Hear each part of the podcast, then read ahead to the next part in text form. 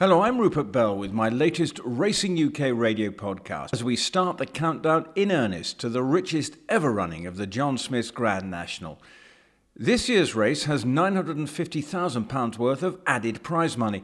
And I mention that as all we seem to have read about recently is the squabbling over prize money levels.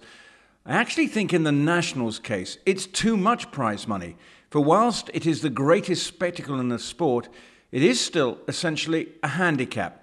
I'm pretty convinced, given the recent trends, a maximum field would turn out even if the prize money was reduced by, say, £200,000. I know the race generates huge sums for the sport, and as a sponsorship vehicle, it is without parallel in racing. Perhaps some of the prize money could be put elsewhere. No doubt, though, next year's race will be worth over a million. But let's not get distracted from what should once again be a thrilling contest. It is absolutely no surprise Racing UK's very own Ruby Walsh has plumped to ride the Midnight Club for Willie Mullins. As for all his achievements, Paul Nicholls' record is very ordinary compared to his other results, whilst Mullins and Walsh have teamed up for Aintree Glory with Hedgehunter.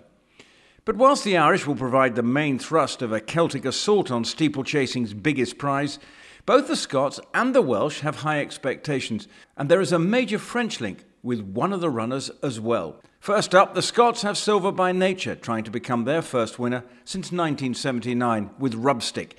Trainer Lucinda Russell and her team have certainly exploited the PR potential of having a genuine Aintree hopeful, and a fine win in Haydock's trial thrust this brave grey into the spotlight. The common perception, though, is the horse will need soft ground.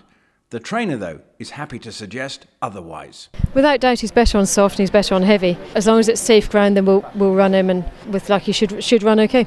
We also need luck in running, and I think anyone that's connected with the national, anyone that's even won it, has said that you know it's not just about being on the best horse on the day. You've got to have the luck in running as well. Yeah, he only just really started going up the home straight at Haydock, so we're hoping that the extra mile will, will be up a street.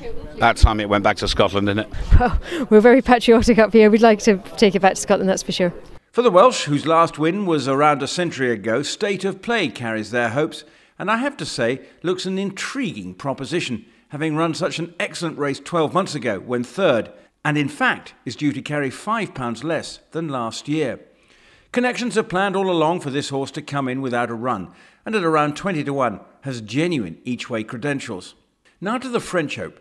It's Or Noir de Somoza, until recently based in France, but now with David Pipe. This nine year old has won over £1.1 million in prize money in France, so is no mug, and Tom Scudamore is excited about the ride. Absolutely, um, he was a top horse in France. You know, he had a little stint over here a couple of years ago. He was fourth behind Masterminded over two mile around Ascot, and um, all his form in France you know, has been over a lot further. So the step up and triple suit, and um, you know, I've sat him during the week. Really, really pleased him. Jumped over some national style fences, and he took to those really well. So let's just hope, fingers crossed for the big day. And for the British public, he is the great unknown, isn't he? He is the great unknown. You know, it, it, it's hard to sort of compare and say, well, you know, if he'd been doing his winning in England, you know, where where he would stand. But you know, in France, he was a top quality horse. You know, he's running in their equivalents of Gold Cups and, and the like, and you know, winning graded races. And you know, let's just hope come you know, five o'clock Saturday Saturday afternoon, we're saying that he was thrown in. So a thought-provoking entry at a big price as well. But for me, I just think Big Fella Thanks fits the bill this year, so we'll get my tentative nod. But I'm sure between now and 4:15 on Saturday, my opinion may change. And don't forget, the best place to help you form your idea of the winner will be on Racing UK with our coverage from Aintree getting underway on Thursday. Enjoy your racing week.